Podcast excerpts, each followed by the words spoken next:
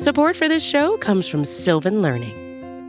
When children love learning, they can tackle any challenge life throws at them. Sylvan's Insight Assessment can help you determine if your child is ready for what's ahead. It can also identify gaps in learning and point out areas that could be of concern for your child so they can tackle what's to come. And right now, it's the best price of the year at $29. Go to sylvan29.com to learn more and get your child's assessment for only $29. That's S Y L V A N 29.com. In 2022, Team Milk came together by sponsoring female marathon runners for the marathon in New York City. Today, they're more than 20,000 strong. In 2024, Team Milk is making an even bigger commitment to female runners and launching the only women's marathon in the U.S. designed for and by women. The inaugural Every Woman's Marathon will take place in Savannah, Georgia on November 16th, 2024. You can learn more and register for the marathon at everywomansmarathon.com. Hey, it's Max. Before we get started, I want to tell you about a sponsor. It's making today's show possible, made so many shows possible for us over the years. It's Squarespace. Turn your great idea into a reality with Squarespace. Squarespace makes it easier than ever to launch your passion project, whether you're showcasing your work or selling products of any kind. They got beautiful templates and the ability to customize just about anything so you can easily make a beautiful website all by yourself. If you do get stuck, you won't, but if you do, Squarespace has 24/7 award-winning customer support. So head to squarespace.com/longform for a free trial, and when you're ready to launch, use the offer code longform to save 10% off your first purchase of a website or domain. Thanks Squarespace for everything. Here's the show.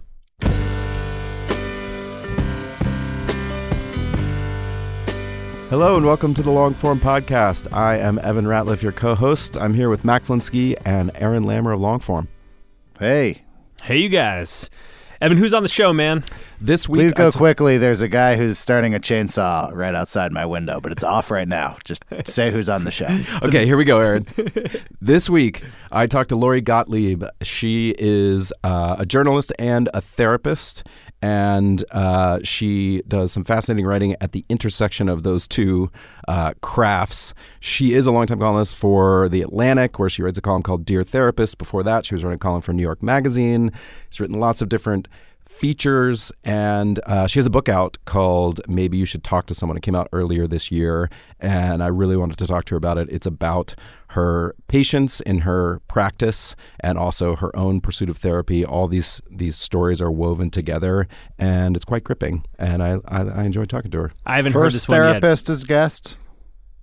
First therapist is guest. I think so. I can't remember. I mean, some of the some of the interviews are like therapy, particularly. I mean, I, Max's I know. Ma- interviews. I know. Max. You, Max often uh, plays the person getting therapy on the podcast. I know. I feel like it was, uh, you guys really coming on my corner here, having a therapist on the show. Yeah. Well, I mean, uh, you know, I feel like Max should have done this interview and gotten a freebie here. if you want people uh, to listen to your inner thoughts without paying a therapist, why not start an email newsletter? You can do it with MailChimp. They make it easy. You don't even pay until it hits a certain number of people. So uh, it's uh, it's a good time for uh, for everyone. But now, here's uh, Evan with Lori Gottlieb.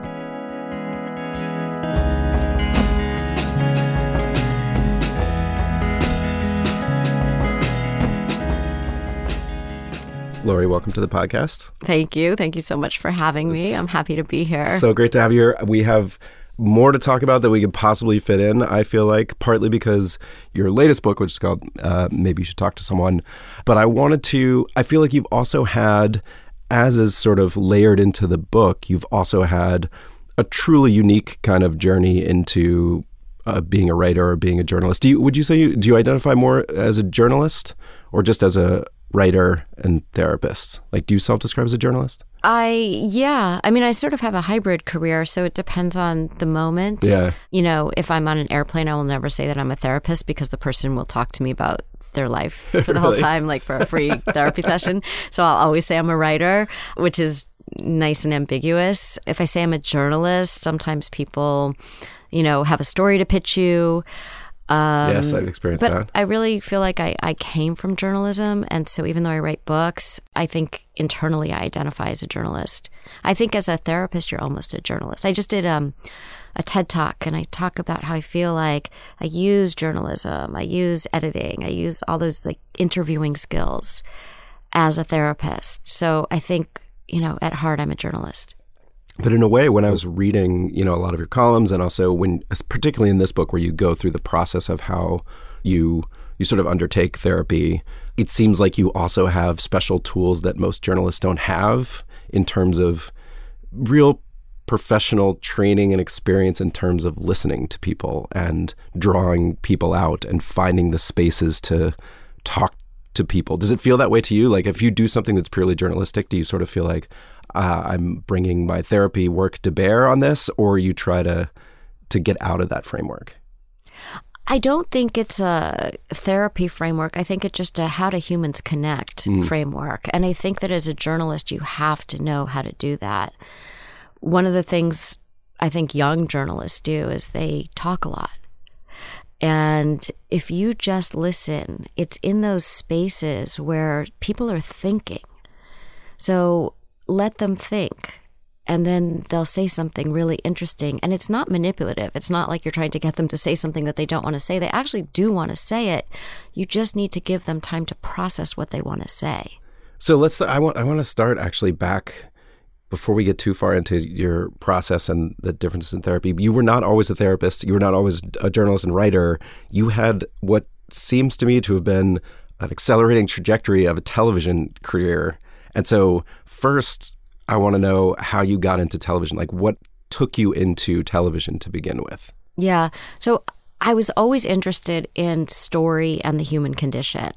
And I loved the way this was before TV was what it is now. Like when you were So- a kid, you mean? when as a kid i loved tv i loved it i actually i loved film and tv and i really felt like like a good novel right that there were all these psychological insights in story in those ways and so um, when i was in college i started doing internships in the entertainment business and In when- LA. Were you in college in LA? no, I was first I was at Yale and then I was at Stanford.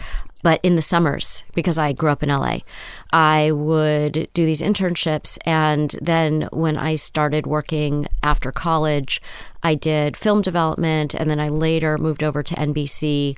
And it was this golden year at NBC where um, two great shows premiered. One was ER and one was Friends.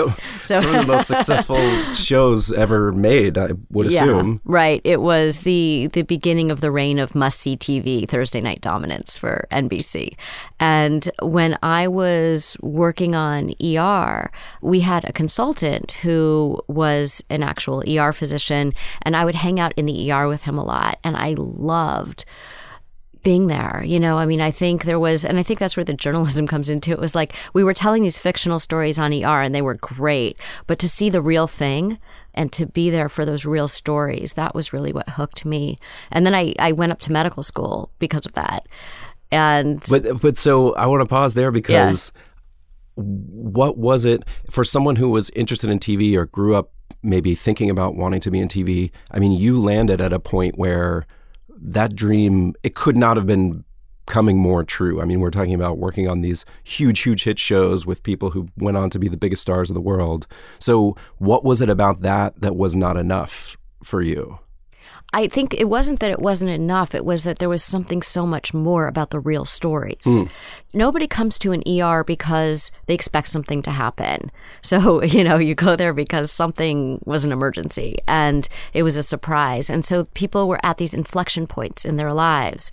And I felt like being there and and having that experience with that person, it wasn't just watching it, it was being a part of it. So when you're when you're doing TV, you're you're watching it, right? Um, it goes out. You're not interacting with with the viewers in the same way.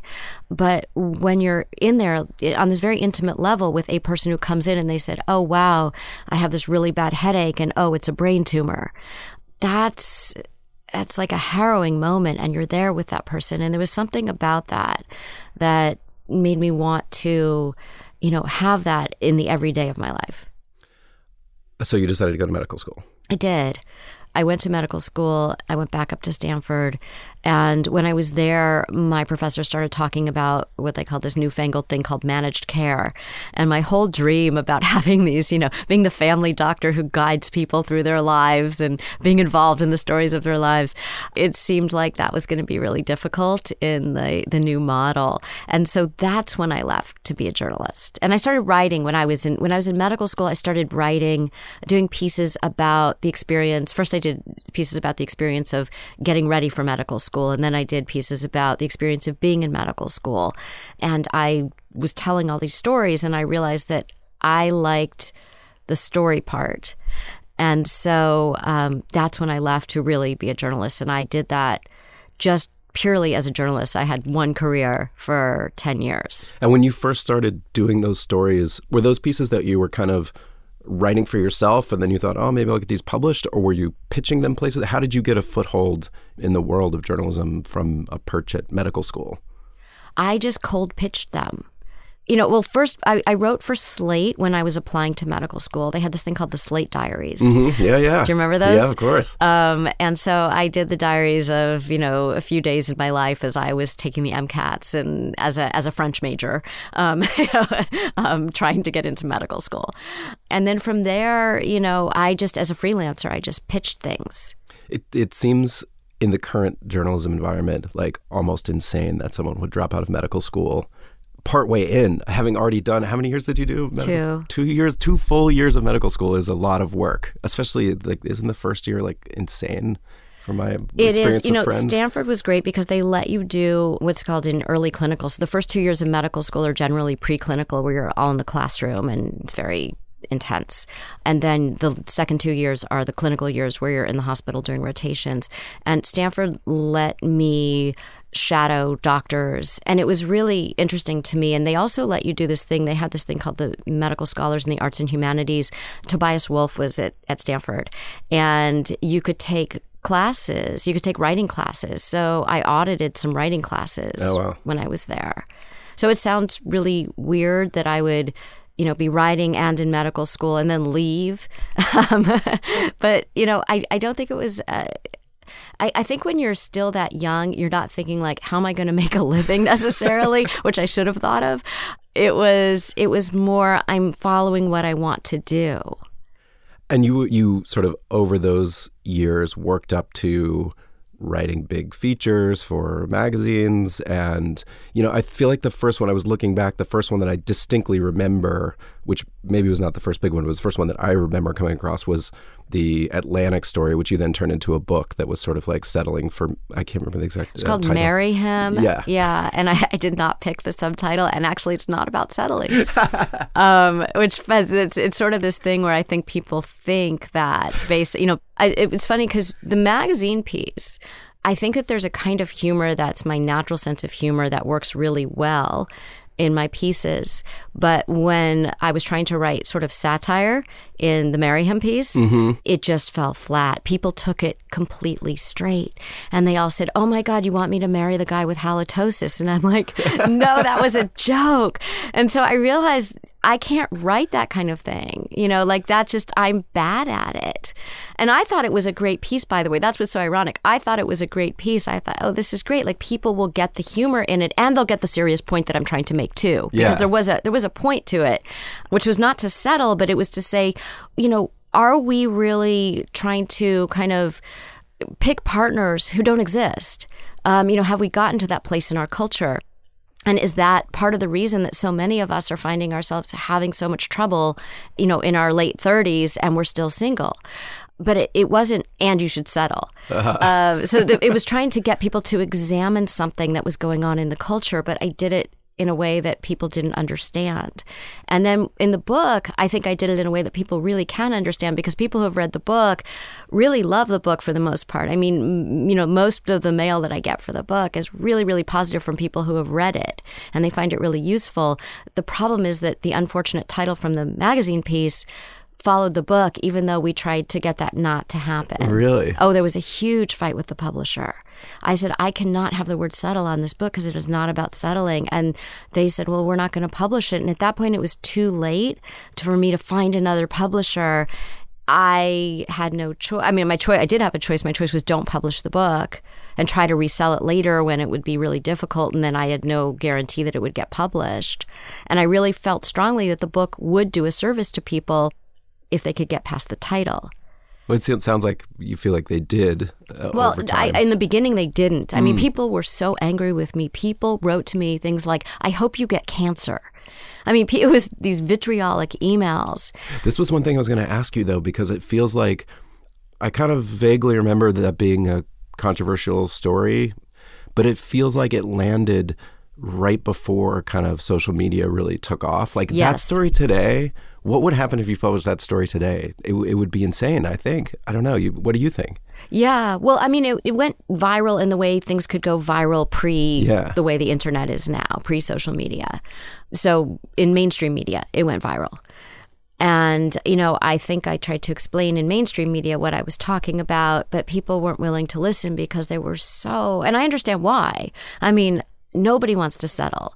And that was not my message. And that is not my message. and in writing the book, did you feel like you were trying to undo part of the magazine story in doing the book? Or I felt like I had a really important message. I still feel like I do. I think so many people do benefit from that book, but they have to read it. And the book, it's funny because the book isn't my opinion. It's actually as a it's a piece of journalism. It's a very deeply researched book about what makes for happy lasting relationships and marriages. And so you know, people said, oh, you're saying everyone should get married. And it's kind of like saying, you know, if you wrote a book about tennis, you're saying everybody should play tennis. No, I'm not. I'm saying if you are interested in tennis, this might help you improve your game. If you are interested in finding a lifelong partner, this will help you. But I'm not saying you have to have a lifelong partner. Don't read this book if you are not interested in having a lifelong partner. right. And in some but sense... they were attacking me for saying, here's how you could, you know, here's a how to, a journalistic how to. Here's what all the research says about having a happy, lasting marriage. And then later, you know, Aziz Ansari's book came out. You know, all these other books came out that were so well received that have the same research that I have in my book that people never read because of the title. That sounds very frustrating. And they loved his book. You know, they love, and it's literally the same people are interviewed, the same studies are cited, and it's just presented in a different package. His was called Modern Love, which is a much better title. that was why with maybe you should talk to someone. One big stipulation when we were deciding on a publisher was I said, you know, I have to be able to choose the title.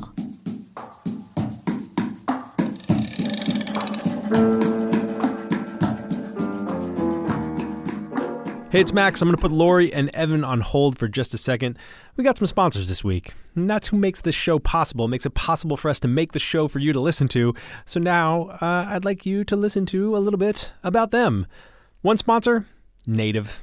Native creates safe, simple, effective products that people use every day. Their products are filled with trusted ingredients, and their natural deodorant, which is what I'm here to talk about, it's no different.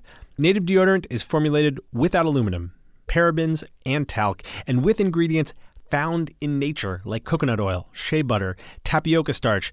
The formula contains simple ingredients you'll actually understand and comes in a wide variety of enticing scents for men and women. I, right now, currently, am wearing eucalyptus and mint. Feels natural and it feels good. It also smells good. That's one of the reasons why it has over 9,000 five star reviews. There's also no risk to try it. Native offers free shipping and free returns or exchanges in the US. Go try it out. You got no risk and uh, it's all upside. You're going to smell great.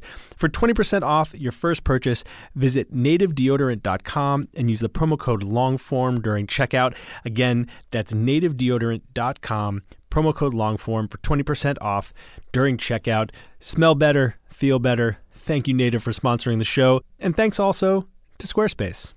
You know, I use Squarespace for uh, the website of my uh, podcast company. It's called Pineapple Street, and uh, we use Squarespace. And we recently had to make a whole bunch of changes to the website, and it was so easy. Everything looked good, it worked, and uh, it was like we did it like uh, in a matter of minutes. Of course, I would be building my website with Squarespace. Squarespace has been sponsoring this show for years, and we thank them for that. But also, it really is the best and easiest way to do it.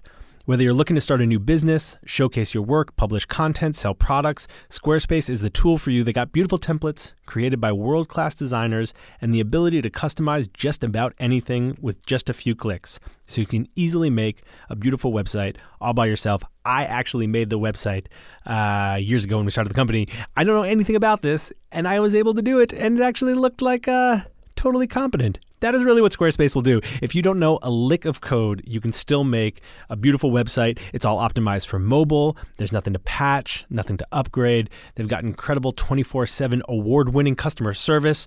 Squarespace empowers millions of people, from designers to lawyers, artists to gamers, even restaurants and gyms, to turn great ideas into something real. Now it's your turn. Head to squarespace.com slash longform for a free trial. And when you're ready to launch, Use the offer code LONGFORM to save 10% off your first purchase of a website or domain. That's squarespace.com slash longform, offer code LONGFORM. Thanks so much, Squarespace, for sponsoring the show. Let's get back to Lori and Evan.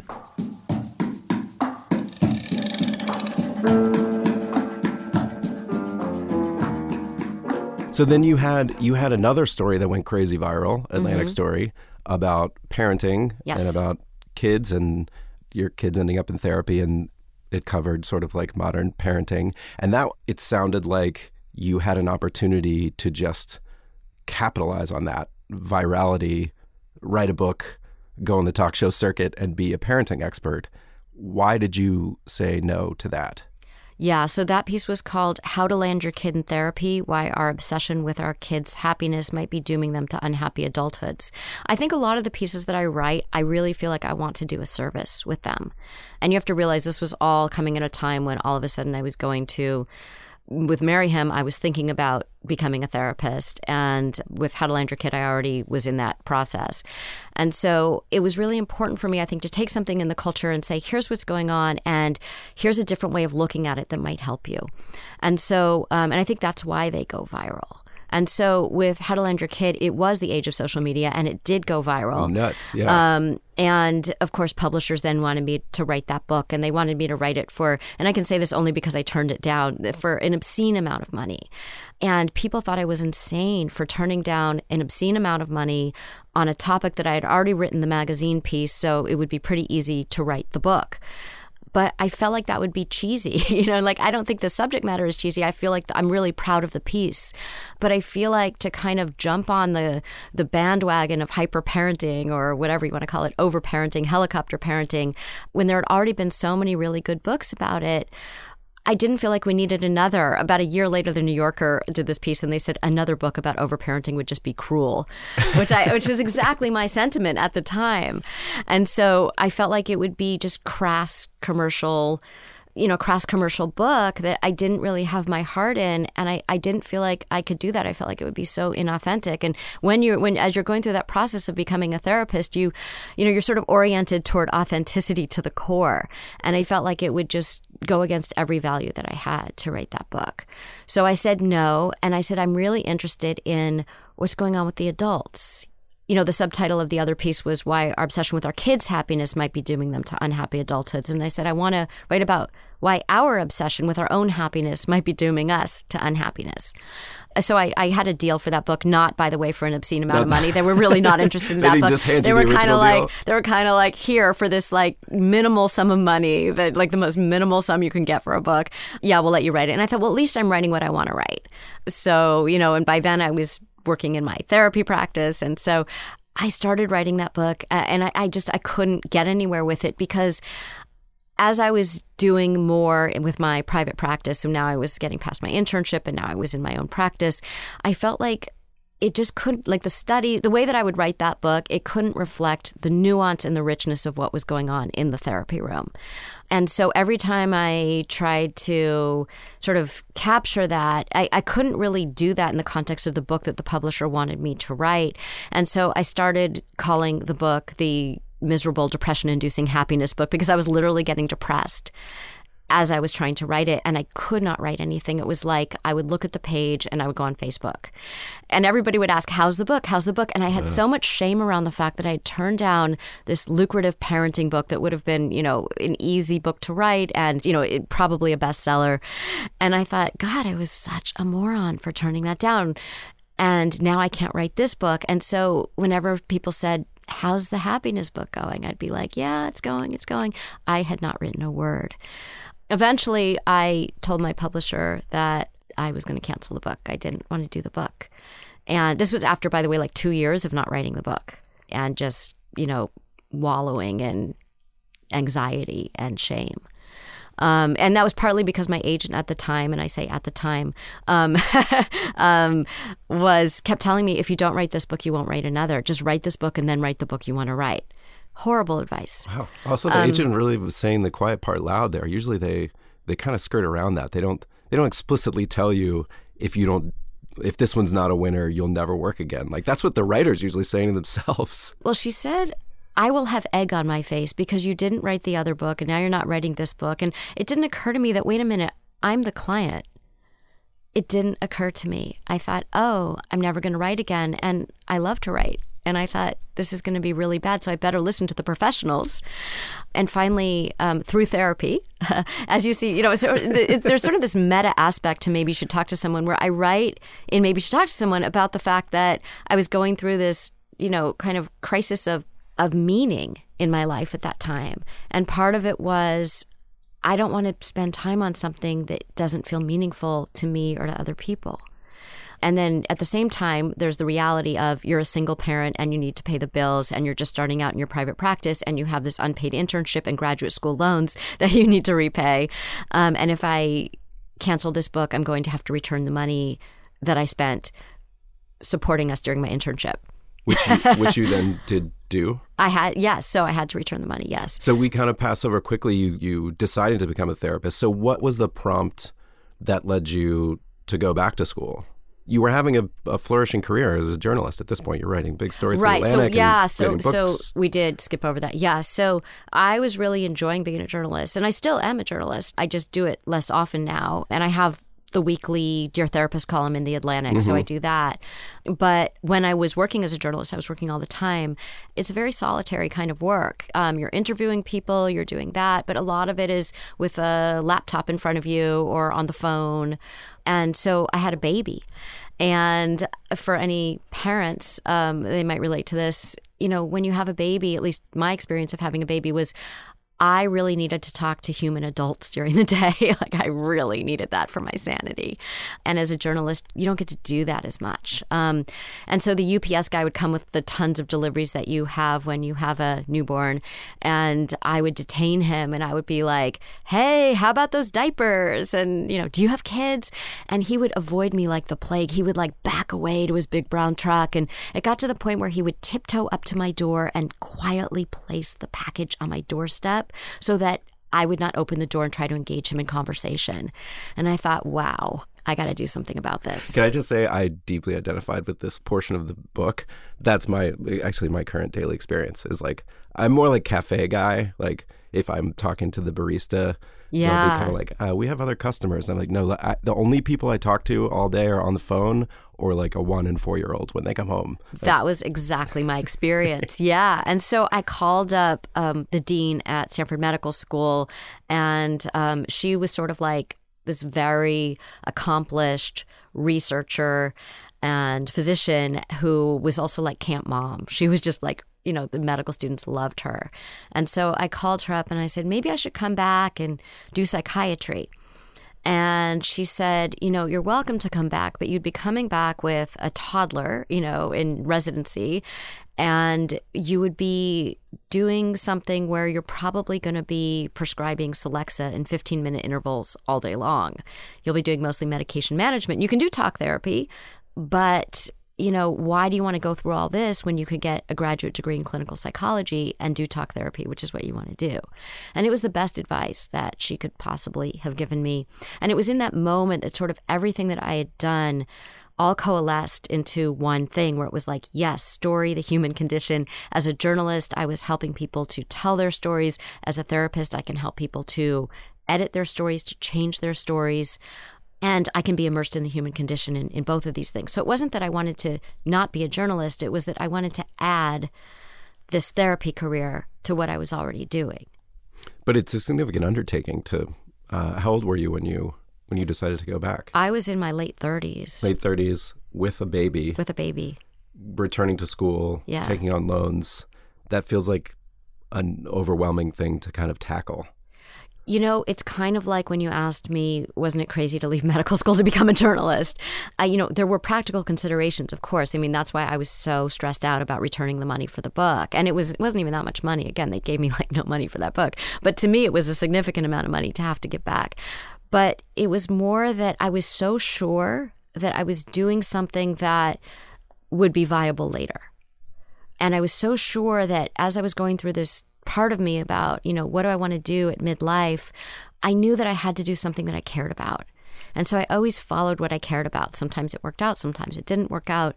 But I think everything that I did en route to getting where I am now, you know, led to all of the things that I care deeply about. So when you you write in the book about sort of like starting out your practice and how this surprised me this statistic that way less people or significantly less people are seeking therapy than did at, at a certain point in the past. Am I remembering that correctly? That there was some discussion Oh, among right, your your classmates that it was difficult to get a practice off the ground because there were sort of less people looking for therapy than there used to be, and you needed to kind of market yourself. Yeah, so I way. yeah I wrote this piece. Um, it was a cover story for the New York Times Magazine, and it was about how we have to brand ourselves as therapists and how that's anathema to I think you know our orientation as therapists. We don't think of ourselves as marketing people. We think of ourselves as you know having these very intimate conversations in these quiet rooms with people. And a lot of people i think you know wanted the quick fix. They wanted you know if i can take a pill i'd rather do that. If i can go to a life coach i'd rather do that. If i you can give me three tips for how to change my life i'd rather do that. And so i think that it's hard for a lot of therapists starting out it was hard for me starting out to find people who wanted to do what we were who wanted to engage in what we were offering How did you get over that? well, you know, as I wrote in the piece, it was, you know, I, I think I was very conflicted in the way that most therapists are conflicted. It was like I had a writing website, but I didn't have a therapy website because they were different identities to me. And so the idea of putting up a website and advertising myself as a therapist felt creepy. I just, it was just like, as a writer, it was so natural, right? Yeah. And then having a therapy website felt like crossing some kind of line. And so I had separate websites. I had the therapy website, which I thought was very professional and kind of low key. And then the writing website where you put, like, yeah, I was on the Today Show. totally different things. And then it wasn't until later when I realized that, you know, they're sort of the same thing. Like, I, I can't really split my identities, that I am a writer who is a therapist. I am a therapist who is a writer. And so that's now I have one. I didn't, until I had maybe you should talk to someone, I never had one website. Oh, I really? always kept those identities completely separately. But now, when you think about this book, it's so much about me as a writer and me as a therapist that you can't really separate them. And I think that the cohesiveness of them is really important because I'm not these two different people. If you come to me for therapy, you know that I'm a writer. If you want to assign something to me as a writer, you know I'm a therapist. And you even write about your therapist, the therapist that you go to in the book, and Google stalking this therapist and finding out about his past and digging up little tidbits. It's really, really good uh, journalistic practice, journalistic research. You kind of like find these things about his. I used my journalistic chops to Google stalk my therapist. That is true. But it occurred to me that even before the websites came together and everything, that you were a, a Googleable person for your early patients. I mean, you had written a bunch of stories, but you'd also written a book about your childhood. Like you had written things that your clients could find. Yeah. Did you find people bringing up with you, you know, your writing or coming to you because of your writing earlier in your practice? what was interesting was when I wrote in the beginning, when I was a journalist for all those years, and when I wrote other books, I never, you know, never in my wildest dreams did I think about being a therapist. And so if I had known that I was later going to become a therapist, I wouldn't want all of that information out there. What kind of thing do you think you would have held back? You know, there's nothing that, that I feel protective of necessarily. It's more that I think it's just a lot of information about me that patients don't need to know. When I wrote Maybe You Should Talk to Someone, I was writing about a specific time in my life. And I felt okay with that kind of disclosure. And also, I should say about maybe you should talk to someone because when I canceled the happiness book, I didn't think I was going to write another book. And then when I decided to write this book and no one thought anybody would read this book, I thought like maybe three people would read this book, but it was the book I felt like I had to write. And so I kind of let it rip in terms of my personal life. I don't mean that I wasn't aware that, you know, I was putting this out publicly, but that I think I might have cleaned myself up a little bit if I knew how many people were actually going to read the book. And and I think the fact that I didn't clean myself up is why so many people are reading the book. So that dichotomy that you have to hold, which is people want you to be a real human, and at the same time, you also have to have boundaries. Well, one of the things that shouldn't have surprised me, but it did, was that I feel like I've been to therapy, and I feel like people who, especially, have been to therapy, but any thinking person will, at some point, realize that they get stuck in patterns of thinking, or that they are sort of follow these tracks in their life, and they're they can't get off of them in different ways, and they and then when they go to therapy, they kind of expect certain things from a therapist that a therapist not there to provide, like advice on everything. But what was surprising to me was that you are a therapist, and then you found yourself going into therapy, but also doing those things. Like you I guess it makes sense, but I would think that you, with your training, would kind of just be constantly applying all those things, giving yourself therapy in some sense, if that makes sense. Like that was one of the things in the book that kind of stood out to me was how when you were with your therapist, you were just a patient. Yeah when you're training to be a therapist, you need to do 500 hours of therapy for licensure. Mm. And you feel very much like the patient then because, you know, what do you know? You're an intern. And then once you have been in private practice for a while and you've seen a lot of people and you go back to therapy, it's very hard to take off your therapist hat. And at the same time, you're still a person in the room. And so, very quickly, the artifice of, oh, I know why he's asking that, and I'm going to answer it this way because I want to come off well, um, goes away because you can't really hide in that way, and it's not going to help you. So, um, but I do, you know, I feel the way that I think my patients feel with me. Like when I Google stalked him and I found out that his father had died at a relatively young age of a heart attack, and his father had been like a marathon runner. And I had been waxing poetic in my therapy sessions about my close relationship with my aging father and how I was so glad we had this time to say goodbye and all of that. And I felt like I can't talk about that anymore. It's going to cause him pain, knowing that he didn't have that time with his father. And then I was worried I would slip up. And, you know, finally I confessed to him, but my patients slip up with me all the time that they've Googled me. You know, they'll say, like, you know what it's like to have a 13 year old boy or, you know, whatever it is. I never said that. So, you know, you know what it's like. You know, oh, well, you grew up in LA. You know that's like, I never told you where I grew up. Um, so I know that they've Googled me. So I have so many questions about the part of the book because we haven't really even talked about the book is not just about you going to your therapist. It is actually the larger part of it is portraits of your patients over time and it's actually it's very suspenseful. I found the book very suspenseful. I couldn't put it down. I wanted to know what happened to these people. It has a very a certain momentum to knowing their stories. So I had a lot of logistical questions like journalism crossing with therapy, one of which was very basic like, do you tape record your sessions? I don't. So it's different from journalism in that it's recalled conversation. I take note, I mean, I have chart notes, but I'm not doing chart notes the way you do journalism, right? So the chart notes are, you know, and, and by the way, when I was doing chart notes for these patients, you know, it wasn't that I ever thought I was going to write a book about them. That was one of my questions too. At right. what point did you sort of so I should say that the people that I chose were people that I was no longer seeing on a weekly basis because I didn't feel that I could go into therapy sessions with them, even if I was writing about something that happened five years earlier. I just felt it would be too blurry. I couldn't think, I'm writing this chapter now about this person, even though we're talking about something completely different and this happened a long time ago, it would get very blurry. So there was no way I could do that.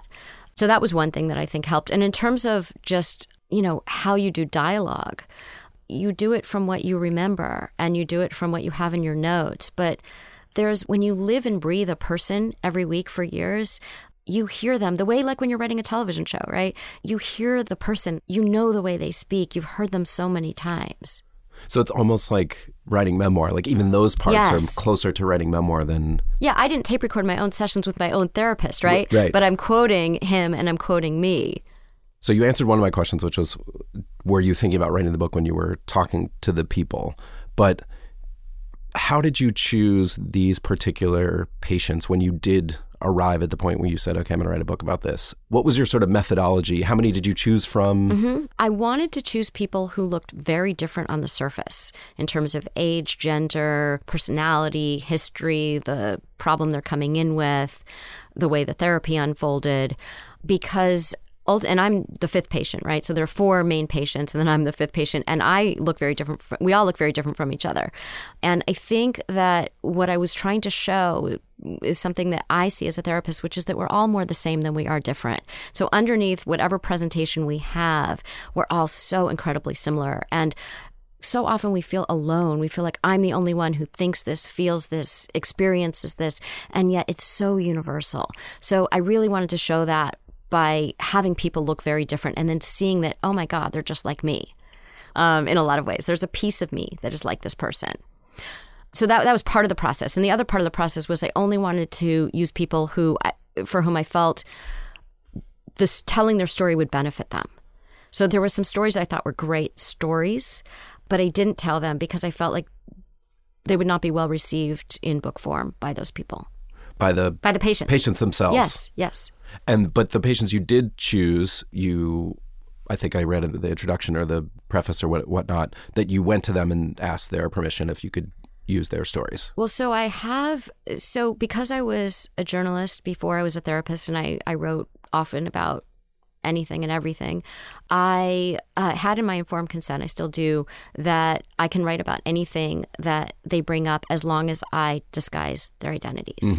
And there have been a handful of people who have said, no, thank you. Um, to the therapy, they've just walked out and said, "I'm not." well, no, they just this." didn't. I, they know before they come in. I don't waste their time. I mean, this Uh-huh. is something that they they're aware of before they even meet me, and you know. But interestingly, I, I thought more people would be uncomfortable with that, but they're not. It's kind of like here we have a microphone in front of us, and you kind of forget that the microphone is there. I think it. I don't know if you saw that recent show, um, Couples Therapy, on Showtime.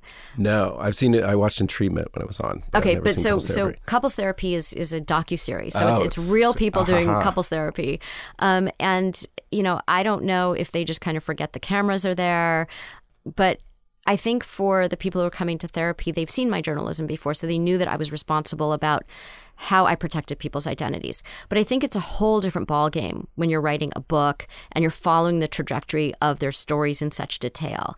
So I had to be rigorous in, especially in this age of the internet, in disguising their identities.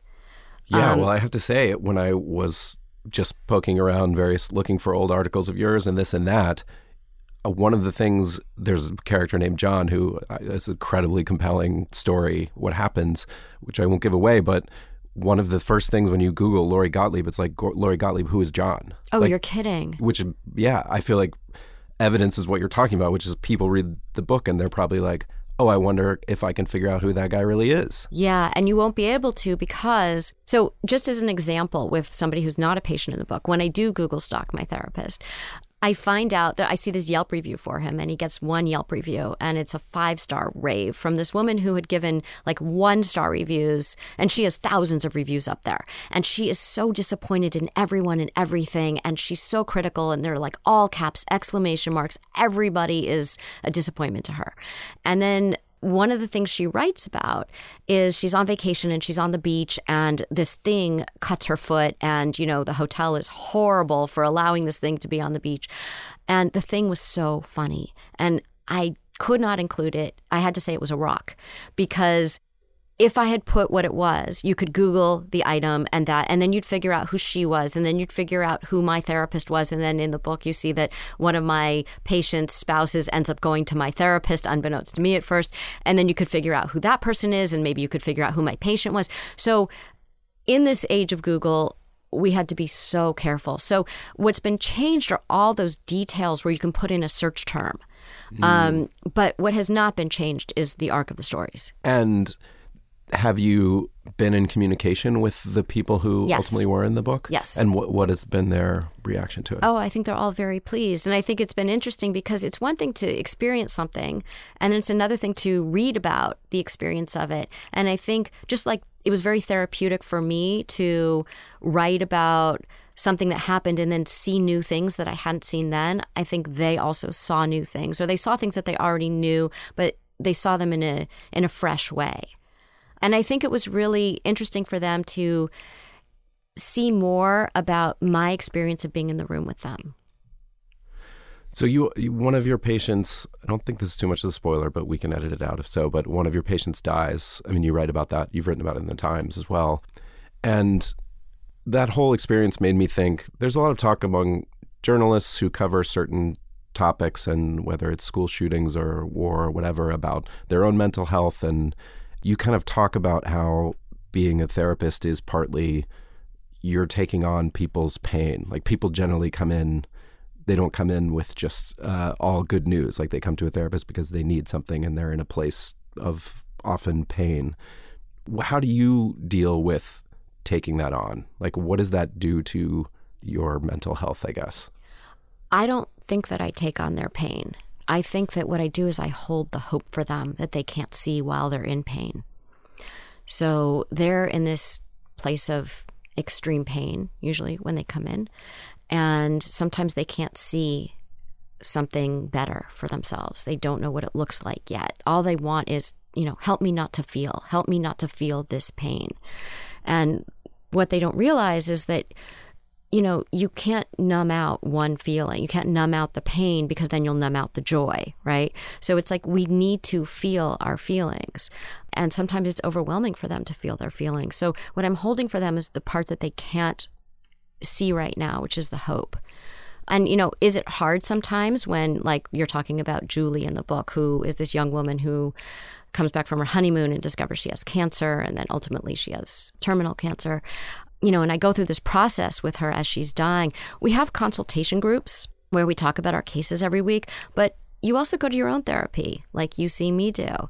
And that's where you talk about what it's like to sit with this woman that you've come to care so much about and she's dying. And the other part of sort of therapy, like I- feel like as a therapist, as I understand it and reading the book, it's not as an, an advice giving role necessarily. But you've written all these columns, um, one of which is like, uh, what is your therapist really thinking? Like you wrote columns for New York Magazine. And I have a weekly have a Dear week- Therapist advice column in the Atlantic. Right, and you have it runs every Atlantic Monday. now. Yeah. Yes. So, but those are more. I mean, you're approaching it as a therapist, but they're closer to an advice column than. Right. You know, they're different processes, but I would still say that my advice column is kind of like a non advice advice column, which doesn't sound very helpful, but I hope that it is.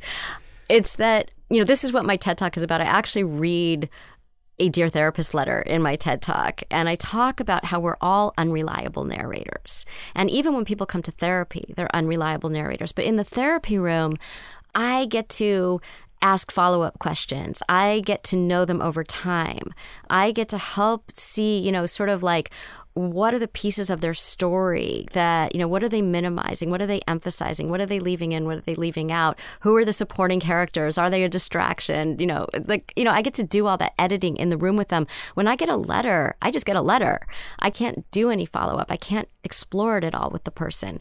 Um, and so what I do in the column is I try to help them to see their story from a wider perspective. And once you've done therapy long enough, you can imagine what that wider perspective might look like. And so I take the information from their letter, but then I say, here's what you've given me, but here's all this stuff that you're not looking at. And that's what I, it's almost like a free therapy consult. It's like if you came for a first session and I could condense it, you know, I could take all the stuff that I'm going to do later and put it into one session. Here's all the stuff that I would get you thinking about and then you get to make the decision about what you want to do. I'll give I'll point you in the right direction. But then ultimately it's up to you. And I think that really helps people a lot more than say this to your mother-in-law. Because sometimes that backfires. And what's nice about the Dear Therapist column is that people will write to me later and say, I tried this and here's what happened. The same people or different people? No, the no, the person who The the, person letter who writer, the letter writer. Yeah, you know, sometimes as, as I talk about in the, in the TED Talk, that I'll get letters from two different people involved in the same situation, unbeknownst to the other person. And I get these vastly different versions of the same dilemma. And so that's why I'm not like, say this or do this, because I know that their story is kind of, you know, it's skewed from their perspective. So I want to give them a broader view so they can make a better decision about what to do next. And do you feel like so returning to the like therapists need to brand themselves? It occurs to me that I know when you wrote the book, you felt like only three or four people would read it, but many, many people are reading it. So, in a sense, like this is your branding. Like, like now this book is out there, and I'm curious, like, what are the impacts on your practice? Like, do people show up book in hand? Uh, well, I thought that because people would know so much about me that that would make them feel like I don't want to go to that person for therapy because I just have too much information. So the big surprise to me was that I get you know, people wanting to come to me for therapy all the time as a result of the book. My, my practice was full before the book came out, and it still is full. So it hasn't impacted my practice in that way. But just in terms of, you know, I get like 20 to 25 people a day asking to come to therapy with me, which I had not expected at all. And so, um, that's been really interesting that despite the fact that I disclose so much, you know, people still want to come see me. So, did this book, in contrast to the happiness book, did it come easily writing? Oh it? yeah, I mean, this was the book that I I felt like I had to write. and when I canceled the happiness book, by the way, I really thought I would never write another book. I did not have the idea for this book. I never, I never conceived of another book. Um, this came to me later, where I was writing one night just about everything that was going on with my own therapy and then some of my patients, and it was just for me. And then I thought, oh, I don't know why I didn't see this before, but this is the book that I wanted to write when I couldn't write the happiness book. I wanted to, I feel like it's such a privilege to do what I do every day, and what I get to see is something that I think everybody should get to see. Um, and so I wanted to just bring people into the therapy room, and voila, you know, why didn't I just do that? It seems so obvious in retrospect, like that was the book that I should have been writing, but I never did. And some of the, the stories are I found them to be very emotional or real kind of gut punch at certain points. And I sort of asked a version of this already, but did you kind of re experience them as you were writing them? Yeah, absolutely. I think, if anything, you know, it was really hard. I after you know, there's one chapter in the book which um, I won't spoil it, but I think is is one of the most, I think, just harrowing chapters, and um, I remember being in the room so vividly when that happened. And kind of, it was almost like I was reliving it when I was writing it. And I think also with Julie, since you've already talked about, you know, the fact that she does die in the end, that, you know, just the going to her funeral and the saying goodbye, it was so difficult. And I think to write about that and experience that again, you know, where I could really just cry. I cried a lot when I was writing the book.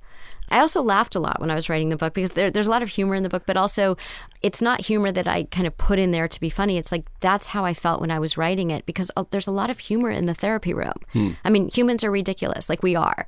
And so, you know, when you see all of our blind spots and the ways that we resist what's really good for us and how we'll make choices that guarantee our own unhappiness over and over and over, it's funny because ultimately we do get past that. Well, hopefully. Well, yeah. I mean, with the people in the book, you do, but people say, you know, are those anomalies? Like, do most people make the progress that these people made? And I think they do. And there's a case that I write about in the book of someone who doesn't.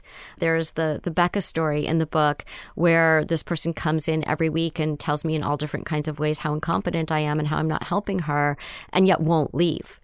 Um, and so, you know, and the struggle that I have with her and how ultimately I have to end treatment with her because I don't feel like I'm helping her and I feel like I'm wasting her time. And that was difficult too because you feel like a failure. You feel like if I could just have figured it out in time, if I could just have figured out how to get in there I was a um, competitive chess player when I was younger, mm. and I, I know it's really random, but um, but I um, I feel like I use that a lot in the therapy room too, which is you know you float something out there and you're thinking you know five, six, seven moves ahead.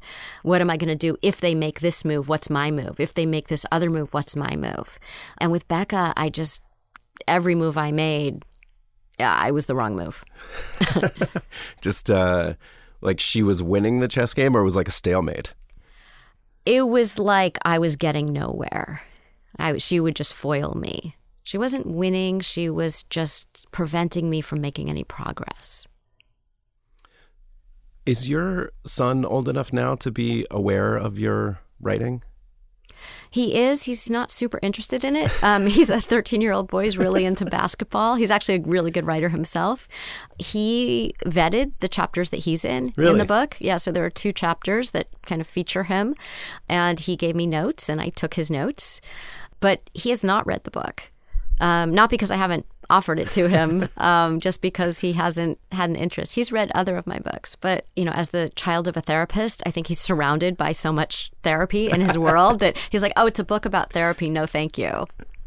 Do you think you'll, going forward, always have this dual writer therapist? Is there another twist that you see in terms of maybe, I don't know, going f- back fully one direction or another? Or the reason I couldn't write the parenting book and the reason I couldn't write the happiness book was because they didn't I didn't feel like they had the meaning that the personal meaning for me that I wanted to kind of put out there in the world. And so I feel like everything that I do, whether it's the therapy or whether it's writing a book or whether it's journalism or writing the column, I'm actually doing a um, a podcast in the new year can you talk about what it what it is? Sure, yeah. Um, so Katie Couric's producing it for iHeart, and um, Guy Winch, who you might have heard his very popular TED Talks, he is going to be the advice columnist for TED, and I'm the advice columnist for The Atlantic, and we are going to be two therapists who happen to be advice columnists, and we're doing a podcast together. Just the two of you The talking two of us. through through advice for people, or just talking to each other about we're what you. we're working on the format right now, um, but we're, we kind of are going to play with that sort of question of you know unreliable narrator and what happens when you have two different therapists looking at a problem from different perspectives. And so, um, and then you know we're working on the the TV series of the book, which Eva Longoria's company is producing, and um, the creators of The Americans, the show The Americans, they're creating this. Maybe you should talk to someone series. as a scripted, like fictional Yes, version. yeah. fictional. That that's not. We're not grabbing patients from the room and putting them on TV the way that I did uh, for the book. Um, but I feel like they're not discrete careers. I feel like they're all, again, what I said earlier, story and the human condition. And one of the things that has been so gratifying about putting this book out and I think really bringing therapy to people in a different way than I have before is that I'm opening up these conversations around emotional health and kind of normalizing what we go through as people. And the more that we can do that, whether it's through books, whether it's through a podcast, whether it's through TV, um, of course, seeing people, you know, one on one in my practice, I just want people to pay attention to their emotional worlds. It's important, and um, I want them to relate better to themselves and to other people. And I think, given what's going on in the world today, it's more important than ever. And does it ever get to be just too much? Like you said, you don't necessarily take on other people's pain, but do you ever just say, I just want to shut all this out and I don't want to hear about other people's experiences? Like I said, it only happens really on airplanes.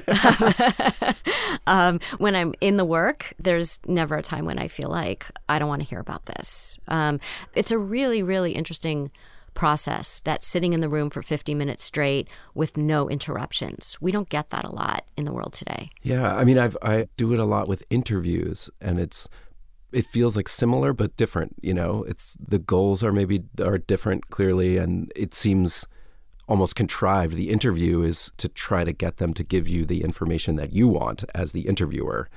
It's the opposite of the therapy experience, which is you're trying to get them somewhere that's good for them. Like it makes the interview feel exploitative when you light them up right next to each other. Yeah, not. I mean, there are some overlaps. I think that the conversation is different in the therapy room, not because I'm not trying to get them to say something because I am. I'm I am very manipulative, right? I mean, we are because we want to get them somewhere. so the I am game. so it, it is. That's the chess part of it. That's the strategy. There's so much strategy that goes into it. But I do think that there is something very unique about those conversations in the therapy room because people are so vulnerable and open. And I feel like there's something really you know, I can't really describe what goes on, but when somebody is really opening up to you and saying, here's who I am, here is the truth of who I am, unvarnished, it's not Instagram. It's not how I talk to my partner. It's not how I talk to my best friend. It's something completely different. And you're having those experiences and you help them to gain something from that interaction. Um, I don't think there are other conversations that are exactly like that. And do you returning to the, the idea that you you had this kind of career where you wound around and tried different things and then ended up here. Do you feel like you wish you had trained as a therapist coming right out of school and pursued that or that those experiences fed into this? I would have been a terrible therapist if I had done that coming right out of school. Kind of in the way that there were lots of people who were like me and they had other careers and then they came into therapeutic training. And it was a, a much less steep learning curve in terms of how to be in the room and how to really connect with people. So I think if I had done it earlier, I w- I didn't have part of it was I didn't know how to be with people in the same way, but part of it was I hadn't lived life. And I think that you, you know, once you've lived life, you're different in the room. I know that for when I was training at the clinic and a lot of the interns were in their early 20s, a lot of people who were middle aged or older, you know, it was hard for them to talk to people in their 20s because they felt like these people in their 20s hadn't lived life yet. Mm. It wasn't that they weren't skilled, it wasn't that they weren't bright, it was that they just didn't have the life experience. And I think that now, you know, I've lived a lot of life. I haven't lived as much life as I as I hope to live, but you know, even in treating Rita, the, the person who's about to turn 70 in the book, I felt like I hadn't lived enough life to really help her. And I had to learn a lot about what her experience was. What is it like to be that age and to have all these things that you can't change? Because I feel like I still have a lot that I, I can do between now and then, and she couldn't. Mm-hmm. So I think the more you live life, the better you are as a therapist. And what's great about being a therapist is most people don't retire because as long as you have all your marbles, um, you know, it's not, it doesn't take a lot of physical exertion. And so a lot of people will do this into their, you know, 80s and 90s because they like it, they want to it feeds them. Do you think you'll you'll write about it again in this way? Write about your patients, write about the experience in this way again? You know, I wasn't thinking about doing that, but one of the things that happened in writing this book was there was a couple that was going to be another case that I followed throughout the book and I had to not do them. And my editor kept saying, well, just turn it in and, and we'll see if we can cut it. And I wrote like, you know, one chapter about it. And I realized this book is 400 pages. There's no way. It was 600 when I turned it in. and I'm like, I'm not doing the couple. It's just, I'm not going to do that. And she kept joking, you'll do it in another book. And I was like, no, I'm not going to do another, another book. And then I realized if I'm going to do couples, it needs its own book. You know, it can't just be a couple inserted into these stories of these individual people because you grow so much as an individual in the context of being in a couple. And so couples are fascinating. About 60% of my practice is couples mm. at this point. Mm-hmm. And so I'm thinking that if I do write another book, it'll be something like, uh, you know, maybe we should talk to someone. I don't know if that would be the title, but um, but it would be a book um, similar to this, but about the experience of what couples go through.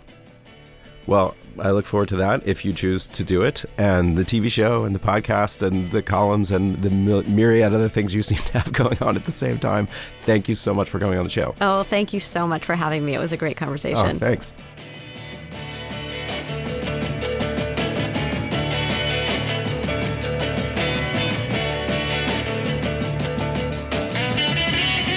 That's it for this week's Longform podcast. I'm your co host, Evan Ratliff. Uh, many thanks to Lori Gottlieb for stopping in the studio when she was in town from Los Angeles.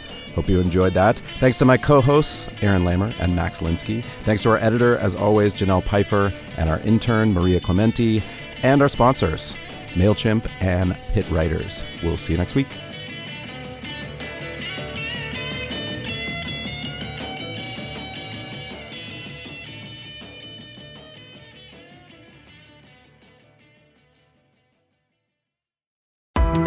Why do you run? Why does anyone? I always thought that runners loved running, and that's not the case. Most runners hate running, but they choose to do it. In the new docu-series Running Sucks, brought to you by Team Milk, Abby Ayers learns why women runners everywhere are driven to go the distance. It really is about taking my power back and proving myself wrong. Team Milk is about fueling women's performance and helping them along their marathon journeys. You can sign up now for the inaugural Every Woman's Marathon taking place in Savannah, Georgia on November 16th, 2024. Learn more and register at everywomansmarathon.com.